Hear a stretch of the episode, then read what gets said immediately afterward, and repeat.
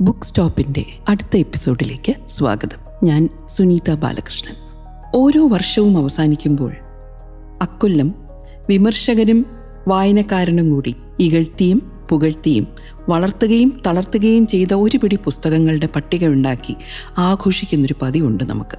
ഒരു വാർഷിക അവലോകനത്തിനപ്പുറം രണ്ടായിരത്തി ഇരുപത്തിരണ്ടിൽ ഏഷ്യൻ ഭൂഖണ്ഡത്തെ ലോക സാഹിത്യ ഭൂപടത്തിൽ കുറിച്ചിട്ട രണ്ട് നോവലുകളാണ് ഇപ്പോൾ മനസ്സിലെത്തുന്നത്. ഇതിൽ ആദ്യ പുസ്തകം ഗീതാഞ്ജലി ശ്രീയുടെ ടൂംസ് ഓഫ് സാൻഡ് ഇത് അവരുടെ റേറ്റ് സമാധി എന്ന് മുന്നൂറ്റി എൺപത്തിനാല് പേജ് ദൈർഘ്യമുള്ള ഹിന്ദി നോവലിന്റെ ഇംഗ്ലീഷ് പരിഭാഷയാണ്. ഈ ഇംഗ്ലീഷ് പരിഭാഷയ്ക്ക് എഴുന്നൂറ്റി എൺപത്തി ഒൻപത് പേജുണ്ട്. അത് ചെയ്തിരിക്കുന്നത് ഡെയ്സി റോക്വൽ എന്ന അമേരിക്കൻ വിവർത്തക.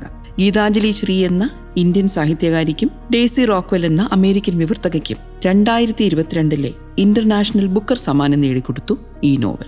സമ്മാനം സ്വീകരിച്ചുകൊണ്ട് ഗീതാഞ്ജലി പറഞ്ഞത് ഇങ്ങനെ. ഇതൊരിക്കലും ഞാൻ എന്ന വ്യക്തിയെ പറ്റിയല്ല ഞാൻ ഒരു ഭാഷയുടെയും സംസ്കാരത്തിന്റെയും പ്രതിനിധിയാണ്. ഈ അംഗീകാരം ഇന്ത്യൻ ഭാഷാ സാഹിത്യത്തെ ഒന്നടങ്കവും ഹിന്ദി സാഹിത്യത്തെ പ്രത്യേകിച്ചും ഒരു ബൃഹത്തായ സ്വാധീന മണ്ഡലത്തിലേക്ക് കൊണ്ടെത്തിക്കുകയാണ്. ഇന്റർനാഷണൽ ബുക്ക് ജഡ്ജിംഗ് കമ്മിറ്റിയുടെ അധ്യക്ഷനായ ഫ്രാങ്ക് വിൻ ടൂംസ് ഓഫ് സാൻഡിനെ വിശേഷിപ്പിച്ചത് ഇന്ത്യയെക്കുറിച്ചുള്ള വിഭജനത്തെക്കുറിച്ചുള്ള ഉജ്ജ്വലമായ ഒരു കൃതി എന്നാണ്. ടൂംസ് ഓഫ് സാൻഡിന്റെ കഥാപരിസരം വിഭജനകാലം തന്നെയാണ്. എൺപത് വയസ്സായ ഒരു അമ്മയുടെ അവരുടെ കുടുംബത്തിന്റെ വിഭജനകാലം എന്ന മുൻ ജീവിതത്തിലേക്ക് ഒരു മടങ്ങിപ്പോക്കാണ്. തീരാത്ത കഥകളുടെ പ്രകാശമാനമായ ബിംബങ്ങളുടെ പൂർണതയിൽ എത്തി നിൽക്കുന്ന കഥാപാത്ര കൽപ്പനകളുടെ തീക്ഷ്ണമായ ആഖ്യാനമാണ് ഈ നോവൽ. സങ്കടക്കടലായ വിഭജന കഥനത്തിലും നർമ്മം വിടാതെ ജീവസുറ്റ ഭാഷ കൊണ്ട് വ്യത്യസ്തമാകുന്ന നോവൽ. അതുല്യവും അസാധാരണവുമാണ് ഗീതാഞ്ജലി ശ്രീയുടെ രചനാശൈലി. ഇവിടെ വിഷയം അതിർത്തികളാണല്ലോ. പലതിന്റെയും ഇടയിൽ മനുഷ്യൻ കോറിയിടുന്ന അതിർത്തികൾ. ജെൻഡർ കുടുംബം രാജ്യം പ്രായം ഇങ്ങനെ വിഭജനത്തിന് മനുഷ്യൻ പാത്രമാക്കുന്ന എന്തെല്ലാമുണ്ടോ? അതൊക്കെ കടന്നു വരുന്നുണ്ട് ടൂംസ് ഓഫ് സാൻഡൽ ഹിന്ദി നോവലിന്റെ വായനാരസം ഇംഗ്ലീഷ് വിവർത്തനത്തിനില്ല എന്ന വാദവും കേട്ടിരുന്നു. എങ്കിലും ഹിന്ദി അക്ഷരമാല ഏറെക്കുറെ അറിയുന്ന മലയാളിക്ക് ഹിന്ദി സാഹിത്യം വായിച്ചു തുടങ്ങാൻ ഒരു കാരണം കൂടിയായില്ലേ ഇത്? അന്താരാഷ്ട്ര ബുക്കർ സമ്മാനം നേടുന്ന ആദ്യ ഹിന്ദി നോവൽ. അങ്ങനെ പറഞ്ഞാൽ പോരാ സൗത്ത് ഏഷ്യൻ ഭാഷകളിൽ നിന്നും ഇന്റർനാഷണൽ ബുക്കർ സമ്മാനം നേടുന്ന ആദ്യ നോവലാണിത്.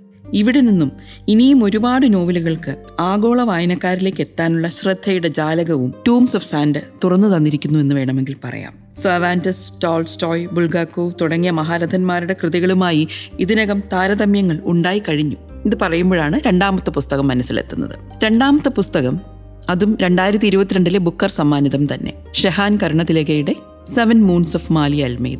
Tombs of സാൻഡിൽ ഇന്ത്യ വിഭജനമാണ് പശ്ചാത്തലമെങ്കിൽ സെവൻ മൂൺസിൽ ശ്രീലങ്കൻ ആഭ്യന്തര യുദ്ധമാണ് വിഷയം.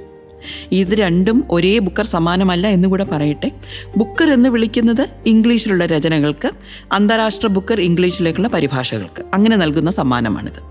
സെവൻ മൂൺസിലേക്ക് തിരിച്ചു വരാം. മരണശേഷം തന്റെ ഘാതകൻ ആരാണെന്ന് മറുലോകത്തിരുന്ന് തിരയുന്ന പ്രേതമായ മാലിയുടെ കഥ പറയുന്ന കരുണതിലകയുടെ പുസ്തകം. ശ്രീലങ്കൻ ആഭ്യന്തര യുദ്ധത്തിൽ അകപ്പെട്ട് ദുരന്തങ്ങളുടെ തീച്ചൂടയിൽ നിന്ന് കത്തുന്ന ഹതഭാഗ്യരെയും അവരുടെ അവസ്ഥാന്തരങ്ങളെയും കുറിച്ചാണ്.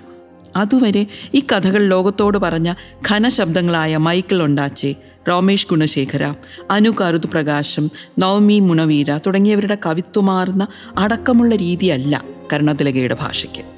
സമകാലിക ലങ്കയുടെ അനുഭവങ്ങൾ വായനക്കാരനെ വിളമ്പാൻ കരുണതിലക ഉപയോഗിക്കുന്നത് ഒരു അധിക പ്രസംഗിയുടെ കൃത്യമായ നിലപാടുകളുടെ ശബ്ദമാണ്.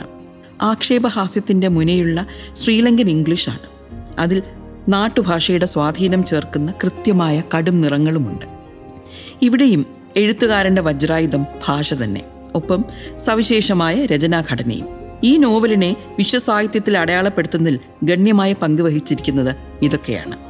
രക്തത്തിന്റെ നിറവും ഭയപ്പാട് നിറഞ്ഞ നിലവിളികളും നഷ്ടങ്ങളുടെ തീവ്രവേദനയും കൊണ്ട് കുറേ ശവശരീരങ്ങൾ പറയുന്ന കഥകൾക്ക് മരണത്തിന്റെ കൊടും നിശബ്ദതയല്ല പശ്ചാത്തലം.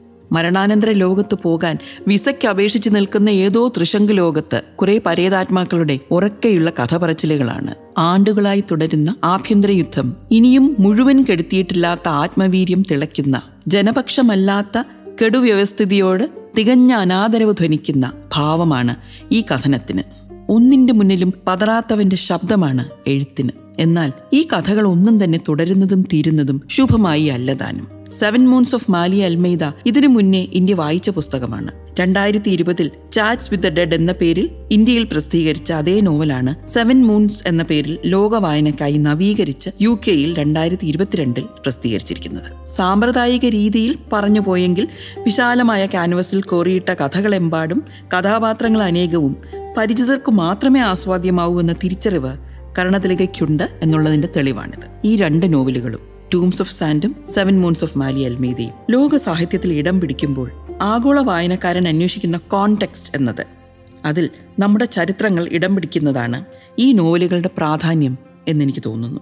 ലോകത്തിന്റെ ഏതോ കോണായി അവിടെ നടക്കുന്ന കലാപങ്ങളും മരണങ്ങളുമായി വ്യാഖ്യാനിക്കപ്പെട്ടിരുന്ന വിഭജനവും ശ്രീലങ്കൻ ആഭ്യന്തര യുദ്ധവും ഇന്ന് ബുക്കർ സമ്മാനത്തിന്റെ സൈറ്റിൽ തന്നെ ലേഖനങ്ങളും മറ്റുമായി വിശദീകരണങ്ങളായി എത്തിയിരിക്കുന്നു. സാഹിത്യവും സാഹിത്യ സമ്മാനങ്ങളും എന്താണ് സമൂഹത്തിനായി ചെയ്യുന്നത് എന്ന ചോദ്യത്തിന് ഇതാ ഇങ്ങനെയൊന്നും ഇവിടെ നടന്നിട്ടുണ്ട്. ഇങ്ങനെയൊരു പ്രദേശം ഇവിടെയുണ്ട് എന്ന് ഈ പുസ്തകങ്ങൾ ചൂണ്ടിക്കാട്ടുകയാണ്. രണ്ടായിരത്തി ഇരുപത്തിരണ്ട് നമുക്ക് സമ്മാനിച്ച രണ്ട് മരതകങ്ങളാണ് ഈ രണ്ട് പുസ്തകങ്ങൾ. വേറെ ഒരു പട്ടികയുടെയും സഹായമില്ലാതെ രണ്ടായിരത്തി ഇരുപത്തിരണ്ടിനെ ഓർക്കാൻ ഈ പുസ്തകങ്ങൾ കൊണ്ട് നമുക്ക് സാധിക്കട്ടെ.